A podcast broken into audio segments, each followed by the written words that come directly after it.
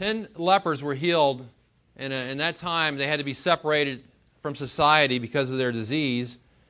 But only one of these guys came back and brought glory to God, as the text says, brought glory to God by worshiping the Lord, by showing Jesus his gratitude. The other nine took it for granted that God had, uh, had, had answered their prayer. And they failed to give God praise. They failed to glorify God for the tremendous miracle. Think of that, the miracle he did in their life, and they went about their business as usual, as if nothing had happened. It makes me wonder how many people view prayer this way. They pray because they know they're going to get something from God that's going to take care of their situation. And so they, they do that, and then when they get what they want, they go back to their business as usual until the next crisis takes place in their life.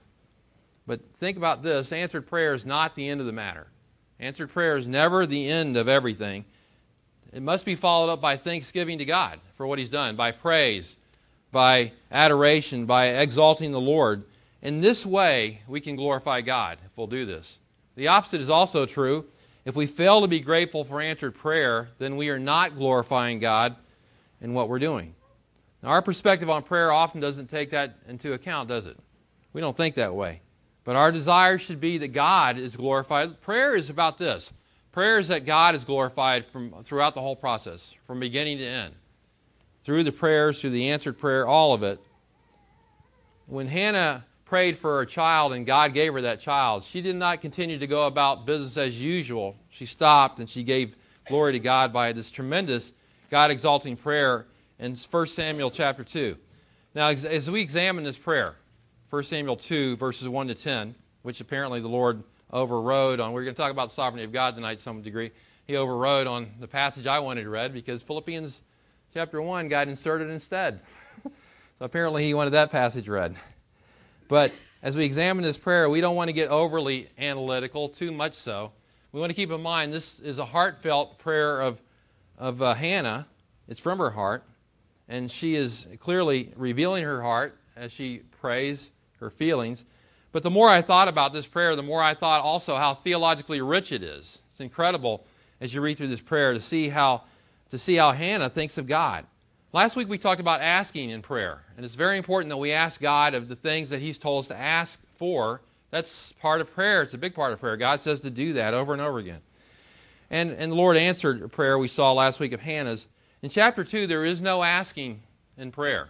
Hannah's not taking prayer requests and, and asking God for things. This time, she is asking for nothing. Hannah is simply offering thanksgiving to God for His work in her life. So you see, both are true. Both petition and prayer and praise and prayer are, are necessary. Both must be must be done in order to please God. And so we give God praise because He's good to us. So Hannah has this God exalting prayer in this chapter. Now we're going to observe through this prayer the high view that Hannah has of God and how she thinks of God and how she looks at the Lord. Not only that, though, it's a very poetic prayer. It's written in the form of a poem and, as a result, it's often referred to as Hannah's song. You may see that in your Bible. It's called Hannah's song, maybe, some of your Bibles. It's a song of thanksgiving, a song of praise to God. Now, these prayer slash songs are usually recorded after some great event of deliverance takes place in, in the Old Testament, or maybe some gracious act of God, some intervention of God takes place. For example, there's a song of Moses in Exodus 15. After the Lord intervenes and, and delivers uh, the children of Israel from Egypt. And then you have in Exodus 15 the song of Moses celebrating the Lord's victory. And then there's the song of Deborah. We saw that when we went through Judges chapter 5, Deborah the judge. After a victory is accomplished by God, the next chapter you see Deborah song there and, and, and celebrating the Lord's victory. Later on in 2 Samuel, you'll see David singing in chapter 22 about the Lord's victory over his enemies. And so you have these songs, and Hannah's song, her prayer song, is similar to these. Uh, this song of praise is offered after after she dedicated Samuel to the Lord, and uh, in, in regard to answer to her prayer. And you're going to see as we go through this prayer, this prayer is totally God-centered. The focus of this prayer is on the character and work of the Lord. First of all, in this prayer, Hannah rejoices in the Lord's salvation. She rejoices in the Lord's salvation. Verse 1 says, And Hannah prayed and said, My heart exults in the Lord. My horn is exalted in the Lord. My mouth speaks boldly against my enemies because I rejoice in your salvation. You know, as you read verse 1, you can sense the joy that is in Hannah's heart. She's doing what the Apostle Paul will later say to do in Philippians 4 4 when he said, Rejoice in the Lord always. Again and again, I say rejoice. She's joyful. She's rejoicing because she has been delivered by the Lord from a particular circumstance. Now, this prayer starts off as very personal, as you can see in verse 1. You've got four personal pronouns used. She says, My heart, my horn, my mouth, I rejoice. It's not a formal praise or prayer, it's a very informal one, a very personal one for Hannah. She's letting her feelings be known to the Lord. You know, when we pray, we're not devoid of emotion. Um, we should we should let our feelings, our true feelings, be known to the Lord, at least in our private prayers. We should let the Lord know exactly how we feel. He wants us to do that. You know, you, you read the Psalms and you see all these prayers of people when they're praying, uh, they're in tears, they're complaining, they're lamenting, they're joyful, uh, whatever the case may be. Emotions are all over the place in the Psalms and prayers.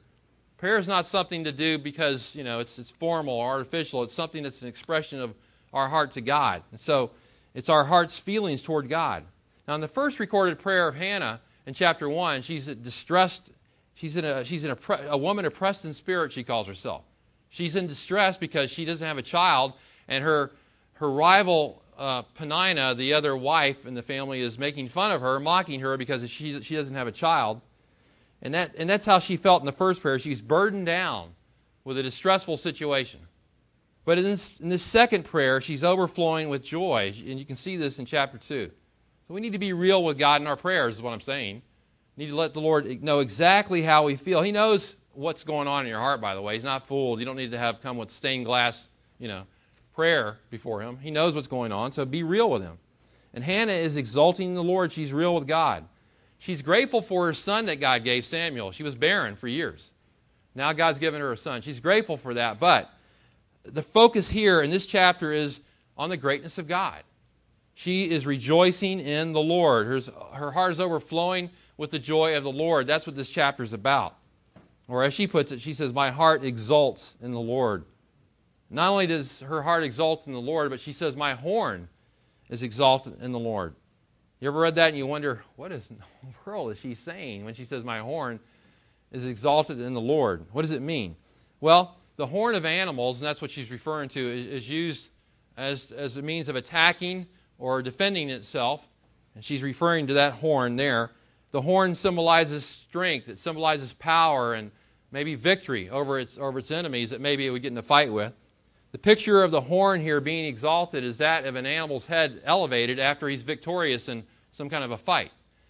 And so Hannah's horn is exalted in the Lord. She means that she's been vindicated before Penina, her the other the rival that provoked her.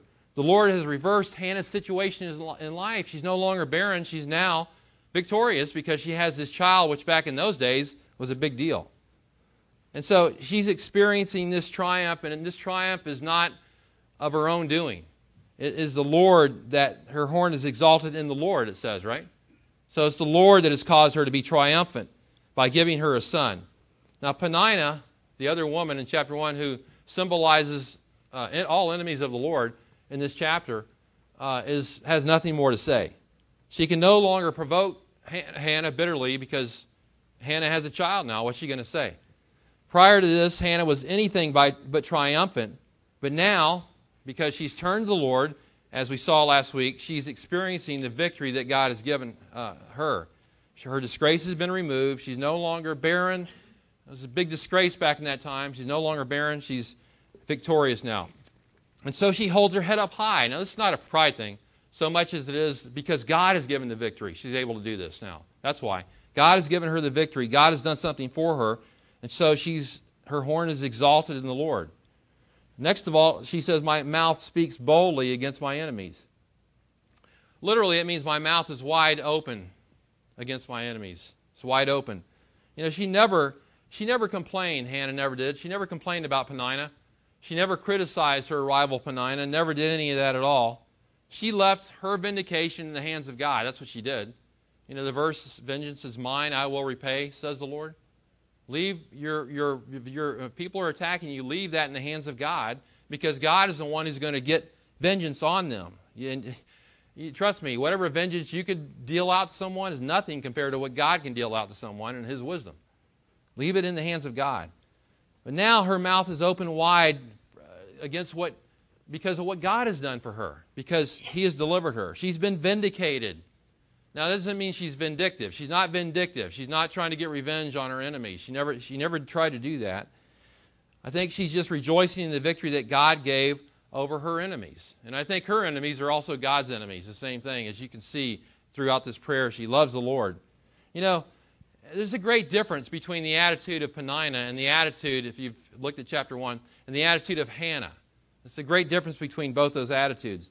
Penina vents her anger towards Hannah and criticizes her uh, brutally. What does Hannah do? She runs to the Lord. She seeks the Lord in chapter 1. And now in chapter 2, again, she's doing it. And that's how a believer should act when he's reviled. Isn't that how Christ acted when he was reviled? Peter says in 1 223, he says, while being reviled, Jesus did not revile in return while suffering. By the way, didn't Hannah suffer for years at the hands of Penina? While suffering, it says in 1 Peter 2:23, Christ uttered no threats. He didn't threaten back and say, "I'm going to get you." He didn't do that. But what did he do? It says, but he kept entrusting himself to him who judges righteously. Kept entrusting himself to God. That's what that's how we respond to those who would attack us. We we we that's who that's how we respond to those who would make our life miserable. We keep entrusting ourselves to God, right? It's not natural for us to do that, but that's what the Lord wants. So why does her, why does she exalt in the Lord? Why does she say her horn is exalted in the Lord? Why is her mouth speaking boldly against her enemies, who are also the enemies of God, I believe? The reason is found at the end of verse 1. It says, Because I rejoice in your salvation. That's why I'm so joyful. Lord, she says, because I rejoice in your salvation. Salvation means deliverance. God has delivered her. And deliverance comes in different ways in the Old Testament. It could be a deliverance from an enemy of, of, of Israel. It could be, it could be de- deliverance from a troubling, troubling situation in your life. It could be deliverance from sin. In all those ways and more, for Hannah, it was deliverance from barrenness. She was barren, childless, and she wanted deliverance, and God granted her deliverance. God is the ground of rejoicing for Hannah because He has delivered her from this barrenness. It's all in this prayer. It's all about Him. It's all about God. It's all about. It's not about the blessing so much now, although she's thankful for the blessing of Samuel but it's about the one who blesses people, right? It's not so much about the gift in this chapter as it is about the one who gives, and that's God. As James 1 says, every good and perfect gift comes down from the Father of lights, with whom there is no variableness or shadow of turning. God's the one who gives good gifts. And, and Hannah knew that, and she was thankful for that. So the Lord has brought deliverance to Hannah, and the Lord has brought deliverance to you and I in many ways in our life, no doubt. Think back on your life and you can think of all the times you've prayed and asked God to deliver you, help you in a given situation, and He's, he's done that. We know He's delivered us from the bondage of sin, right? If we know the Lord, if we turn from our sin, if we have trusted in Christ, we know He's delivered us from the bondage of sin, yes. But in other, in other ways, He's answered our prayers in troubling circumstances we've presented to Him. And He's, and he's, and he's helped us in those circumstances. Now, he never promised us a life free from pain. I'm not saying that. Everything's not going to be, you know, a rose garden for you in life. It's not going to be a bed of roses. There's going to be difficulties in life, but there's many times where the Lord has delivered us as we've prayed to Him. And what should our response to be when we're when we have our prayers answered? Should be we're rejoicing in the Lord at that point. That we're thankful for what God has given us, that we're in full recognition of the fact that the Lord is our deliverer that He's our salvation. So the object of Hannah's delight is the Lord Himself in this, in this prayer. But her prayer doesn't stop with the Lord's salvation. She's so full of joy. Uh, by the way, this song or prayer doubles as a, a lesson in systematic theology as well. She goes on to praise the Lord's incomparability in verse 2. She praises the Lord's incomparability. It says in verse 2 There is no one holy like the Lord. Indeed, there is no one besides you, nor is there any rock like our God. Those three parallel lines there that describe God's incomparability. Um, she says, first of all, and she's talking about the uniqueness of God, that there's no one like him. First of all, she says there is no one holy like the Lord. Now, we live in a world full of sinners. And uh, there's only one who's perfectly holy, and that is the Lord. Uh, he's completely separated from sin. Elsewhere, he's called the Holy One of Israel. That's how they view him as the Holy One of Israel because he is that way. We're filled with, a, we live in a world filled with evil, right? You see it on every hand, evil doers all over the place. There's no human being alive who's not stained with sin. Every one of us is. That's why we need the Lord. That's why we need Christ as our Savior, because we have to come to Him. And we're so used to seeing corruption in life that we become cynical after a while about life, don't we? We see life because we see life for what it really is. We see people for what they really are. We know there's scam artists everywhere, right? We know that when we get in a business transaction, we've got to watch ourselves lest the guy that we're in it with take us, right? take us for something. We've got to be careful. We know that thieves abound, don't we? I can tell you two stories in this room tonight, this church tonight. In the last two weeks, I've heard about that. Thieves abound, and so we've got to keep everything under lock and key. And more than you think, you got to keep under lock and key because it's everywhere. And so sin is all over the place, and yet there is someone we can go to who is without sin. Only one, and that's the Lord. There's no corruption in the Lord. There's no darkness in him. There's no evil in him. He's holy, right?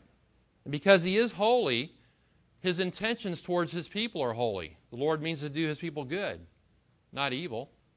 There's no one holy like the Lord.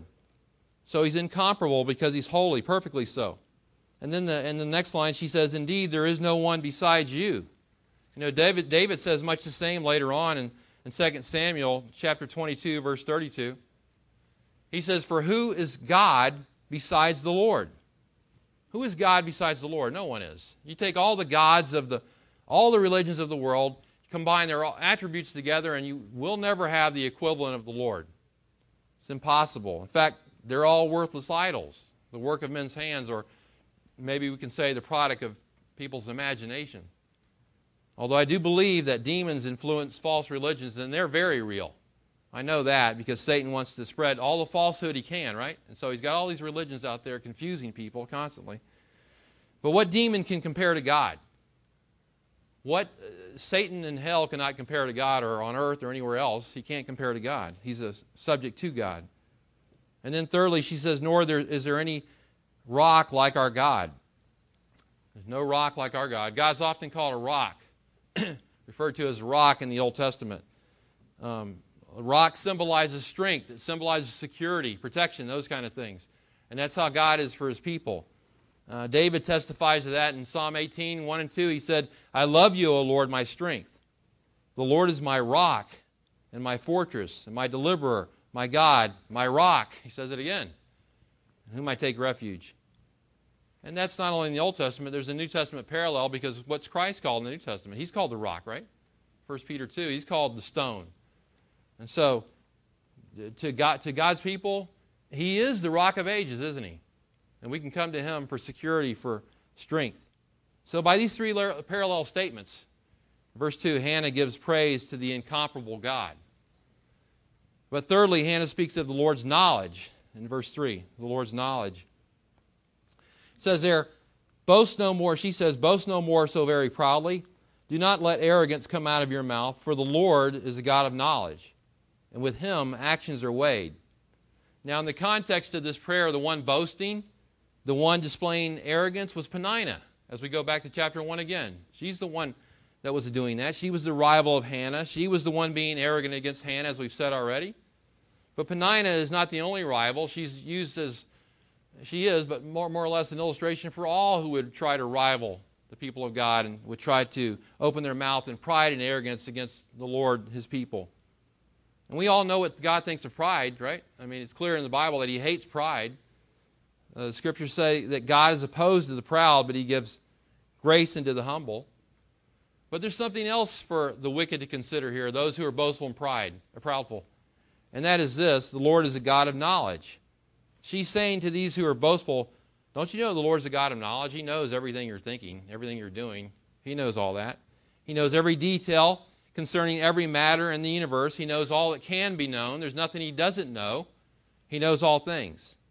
Now, we know what we've learned in life. We have a certain amount of knowledge we accumulate in, in life, all of us, right? In some degree or another. We know what we've experienced in life, what we've seen. And so our minds hold a certain amount of information. We know a certain amount of information, all of us here. Uh, but we don't know everything, far from it. And even what we do know is often tainted, right, in some way. Even what we do know is often inaccurate. Or we find out later, oh, that wasn't right. or it's distorted in some way. Or we don't even know it's distorted at the time. And we say something dogmatically and we find out later, oh, wow, I was wrong about that. Or we won't admit it even, maybe. And so that's the way it is. Scientists often think they've discovered some, some fact, only to find out years later, oh, wait, that was wrong. We just told everybody as soon as we thought we even discovered something, we sent it out there on the airways that it's all correct, and here it is. And we know now, we should know not to trust what those guys say right away, right? Uh, they can be proven wrong. The best of human minds are, are, are limited, greatly limited. All of us are greatly hindered in our minds. Uh, but the Lord knows everything. He doesn't have to study to learn anything, He knows everything intuitively. Uh, that, that, that includes a perfect knowledge of the human heart. The Lord knows every thought that I'm thinking right now. He knows uh, what, I, what I think before I think it. He knows what I'm going to think. He knows what I'm going to say next. He knows what I'm going to do next. He knows everything. He even knows the motives of my heart. You ever think about that? The Lord knows the motives of your heart. So if you think if you think you're getting away with anything at all, you're not in front of the, in front of the Lord. You're not. He knows all that. Genesis 6:5, just prior to the flood, it says, "Then the Lord saw that the wickedness of man was great on the earth, and every intent of the thoughts of his heart was only evil continually." The intent of the thoughts of his heart was evil. Genesis 6:5. God knows the plans that you're forming in your heart right now. He knows the purposes you have in your heart for whatever you're planning on doing. He knows all that. He knows the motives of, of your hearts. You know, in Acts 5, you know, Ananias and Sapphira, they were, you know, the church was bringing all their, they were selling their property and giving all their property to the Lord, to the disciples, so they could distribute it as every man had need to help the brethren out. And Ananias and Sapphira wanted to get in on that, except they wanted to hold back a part of the price of their proceeds for themselves because they figured, hey, let's let's make this look good in front of the church. We'll sell our land and we'll keep a back a part of it, and we'll tell the apostles we gave all of it to the church because everybody else is doing that. We're going to look bad if we don't. So they do they do that, but the Lord's not fooled. They didn't fool God, their plan. He even allowed Peter to understand what was going on there. And, and Peter says this to Ananias. He says, Why have you conceived this deed in your heart? You conceived this deed in your heart. You have not lied unto men, you've lied unto God. You don't think God knows this? Uh, what the thoughts of your hearts uh, and the motives of your heart are? He knows that information. Ananias failed to understand, strangely enough, that the Lord understood the motives of his heart. He should have known that information. So Hannah, in her, in her prayer, she says, the Lord is the God of knowledge, and with him actions are weighed. See, he weighs the actions. He, he knows the motives of what we're, of what we're going to do at, before we do it, right? I may fool everyone as to my, my, note, my motives. I may fool all of you, but the Lord knows what my true motives are. He's perfectly perceptive, right? And that's why prideful people need to beware. That's why Hannah says, don't boast anymore. God's a God of knowledge. He knows everything. He weighs actions. He knows what's going on. He understands the motives. He knows what's going on in your hearts. Don't, you know. So that's why they need to beware. That's why she says this. It's a, it's a warning, really. Later on, the Lord would tell Samuel as he's picking a king, uh, he would say to Samuel, God sees not as man sees, for man looks at the outward appearance, but the Lord looks at what? Looks at the heart, right? He looks at the heart. So Hannah rejoices in the Lord's salvation. She is amazed at the Lord's incomparability, and she's comforted in the Lord's knowledge. And then, fourthly, she talks about the Lord's sovereignty. She praises the Lord's sovereignty, and that's that's found in verses 4 to 8, actually. Verse 4 says, The bows of the mighty are shattered, but the feeble gird on strength. Those who were full hire themselves out for bread, but those who were hungry cease to hunger. Even the barren gives birth to seven, but she who has many children languishes. The Lord kills and makes alive. He brings down to Sheol and raises up. The Lord makes poor and rich. He brings low. He also exalts. he raises the poor from the dust. He lifts the needy from the, from the ash heap to make them sit with nobles and inherit a seat of honor. For the pillars of the, of the earth are the Lord's, and he set the world on them. Hannah praises the Lord for his sovereignty. She gets it, doesn't she?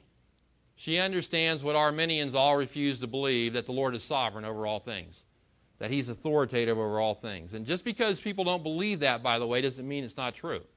Because the scriptures teach that, and that's just the way it is, whether they want to believe it or not. He exercises his prerogatives as he will because he's, he's authoritative. And she details the authority of the Lord for us in his sovereignty in these verses. She gives us five contrasts. Some see six or seven, but I think they're that's and that's okay. That's fine. Whatever. I think it's a little bit of an overreach. I just boiled it down to five.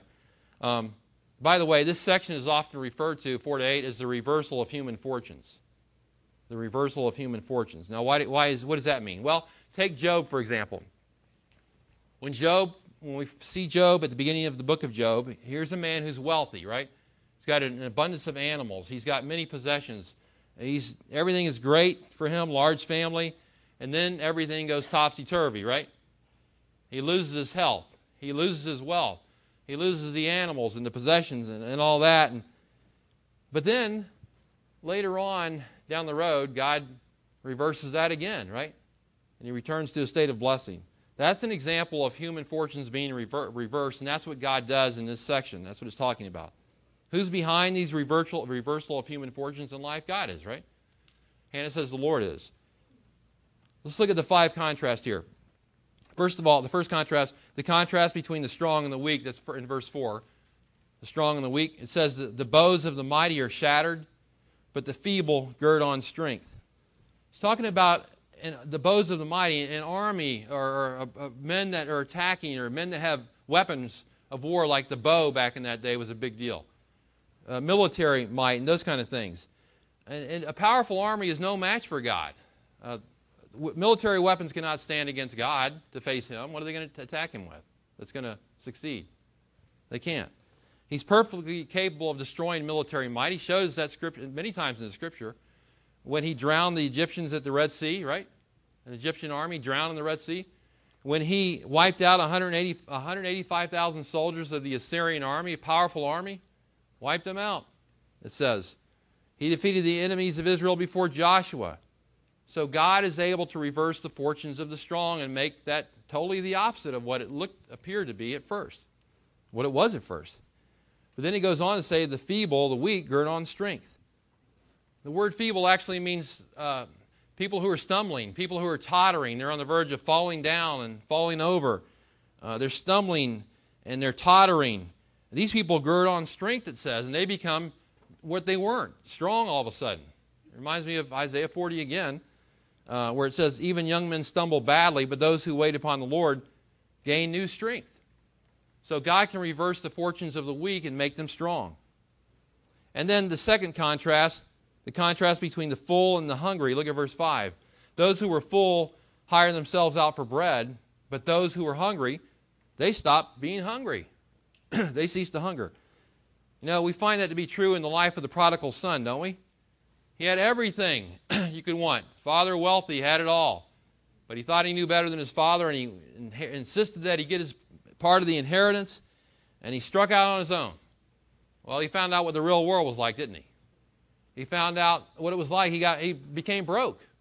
He got hungry. I tell you what, when you get hungry, you do things you wouldn't normally do, right? You start, the hungry man's a desperate man, as my wife always says. I think she's referring to me.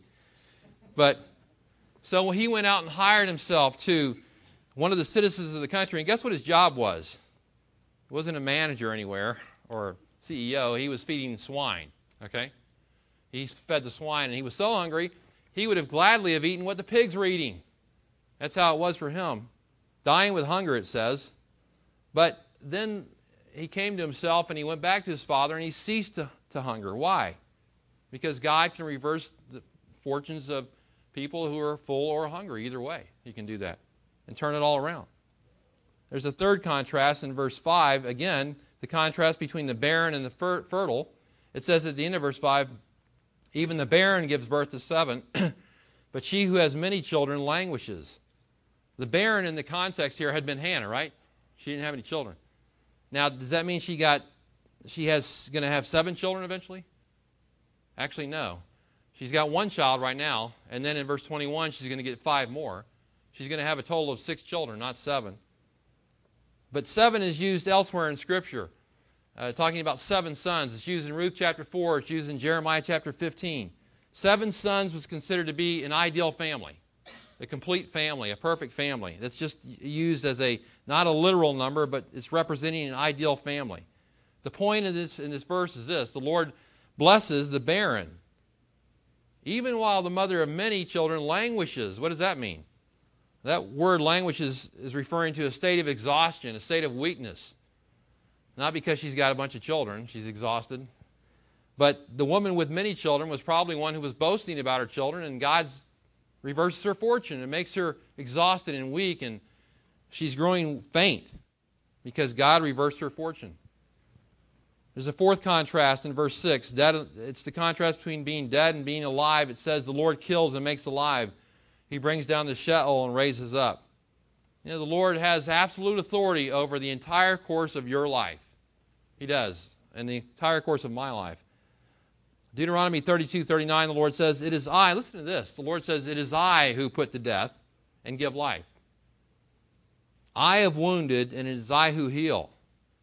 The Lord's the one that does that. Now, Sheol is the realm of the dead. He's talking about people who are dead in this, in this particular verse. And the Lord has power to bring someone to the place of the dead, to put, to put that person to death, quite honestly. And He also has the power to restore the health of one who is, uh, bark, who is knocking at death's door. He's got the power to restore the health of that person. So He's authoritative over life and over death because He can reverse the fortunes either way. The, uh, the next contrast is the contrast between the poor and the rich. That's, that's in verses 7 and 8. Lord makes poor, he makes rich. He brings low, he, he exalts, raises the poor from the dust, lifts the needy from the ash heap to make them sit with nobles and to inherit a seat of honor. The Lord even has control over our economic situation, over your economic situation. Now, it could be that we've violated financial biblical principles, and that's why we're in the shape we're in. Could be that we're not giving to the Lord, we don't care about giving to the Lord. It could be that we've got ourselves into a mess with debt because of our own doing. And so the Lord is teaching us a lesson. Okay, I'll let you sit there for a while and stew and see how it is. You mess this thing up because you didn't obey my word. That could be the case. Even then, he's teaching us a painful economic lesson because he's, reversed, he's, he's allowing the fortunes to be reversed so we can learn. But remember who it is that gives you what you have. Always remember this God is, is the one who gives you what you have. It's not that you that got. Deuteronomy chapter 8. We are warned not to say this. Don't ever say this. My power and the strength of my hand made me wealthy. I did it. I went and got my degree. I got this great job because I'm. I heard a guy say at uh, Target one time. He says, "Who's got this all planned out? Who's the smart guy? I am. I plan my life out and I know what I'm doing." I thought to myself, "Are you serious?" You're going to actually say that? Don't ever say that. We to remember that it is God who gives us the power to get wealth, it says in that chapter, Deuteronomy 8. God is the one who allows you to get what you have. 1 Samuel 2.8 here in the, in the, in the, in the chapter we're looking at says this. He lifts the needy from the ash heap. The ash heap is the town dump back then, the dunghill, place where beggars, a bad place, nasty place, place where beggars slept, a place where, a place where beggars begged. God can take those people in that situation and reverse the whole thing and allow them, it says in verse 8, to sit in the presence of nobility, to make them sit with nobles. You see what he can do? He can reverse fortunes. Now, what are these five contrasts teaching us that Hannah eloquently lays out in her prayer here? He's, they're teaching us that the Lord is sovereign over er, every area of our life. He's authoritative. He's, we don't control our destiny. We think we control our destiny. We're the master of our destiny, all that. No, we're not. God controls our destiny. Now, we are responsible for our actions. Never forget that. We're responsible to live wisely and to make wise decisions in life. There's always a response. How many times have we said in this church? Mike said it often. Always the responsibility of man alongside the sovereignty of God. They work together, right? That's how what the scriptures teach. It's neither it's, it's not one to the exclusion of the other. Both are true. Never forget that. We play our role in life. We do it with all our might because God expects us to, but then ultimately God is sovereign over all things. That's what the scriptures say. Just leave those two to line in tension together. Leave it like that. So Hannah concludes this section in verse 8 by saying, The pillars of the Lord of the earth are the Lord's, and he set the world on them. In other words, hey, the Lord created the world, he upholds the world, he governs the world. Hannah has learned that the Lord is sovereign in her life. And then Hannah's next is thankful for the Lord's protection in verse 9. The Lord's protection. She says in verse 9, He keeps the feet of His godly ones. The Lord keeps the feet of His godly ones. Godly ones are the people of God. They're, you could translate the word saints or holy ones as well.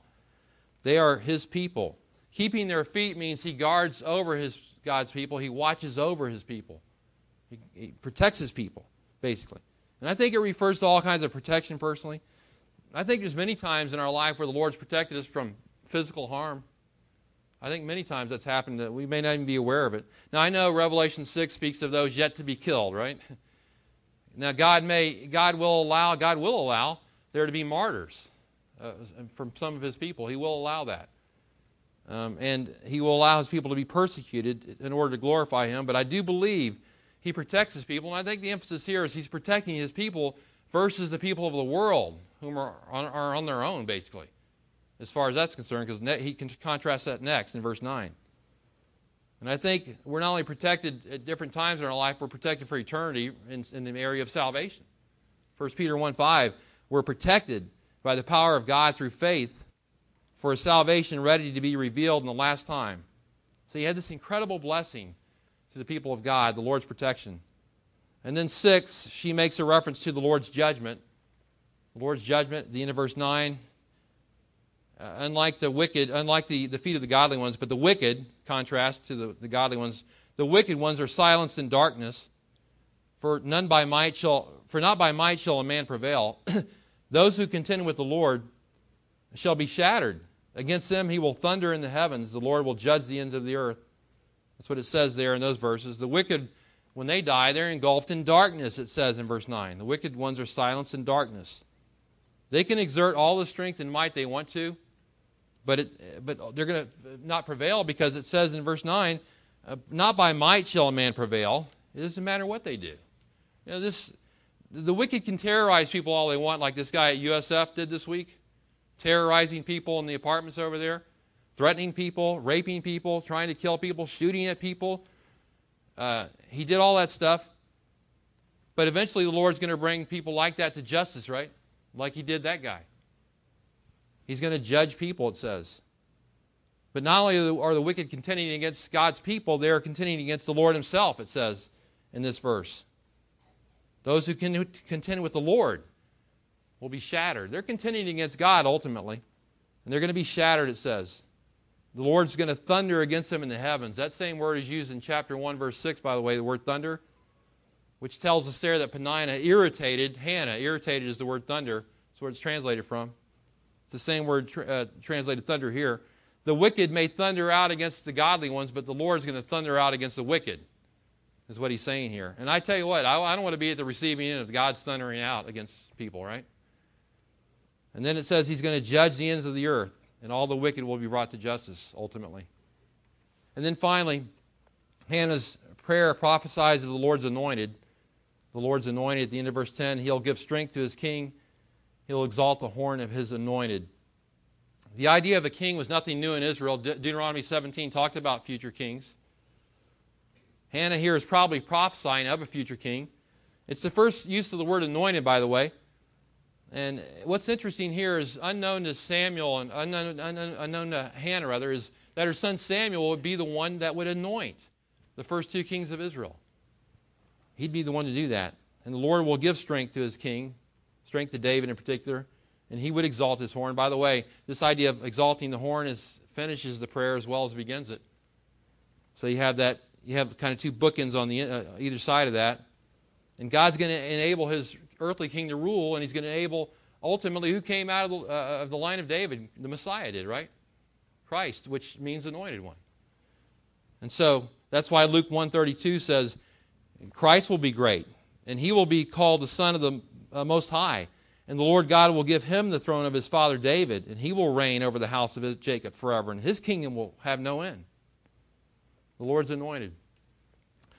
So this is a great prayer of Hannah. This is a God-centered prayer, isn't it? It's a, this is how we should pray. I mean, why don't we, like Hannah, rejoice in the Lord's salvation, right? We should rejoice in his salvation. Shouldn't we stand in awe of the Lord's incomparability? Shouldn't we think that way in our prayers?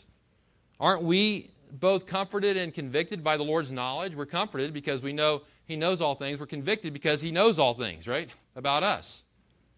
So we're both.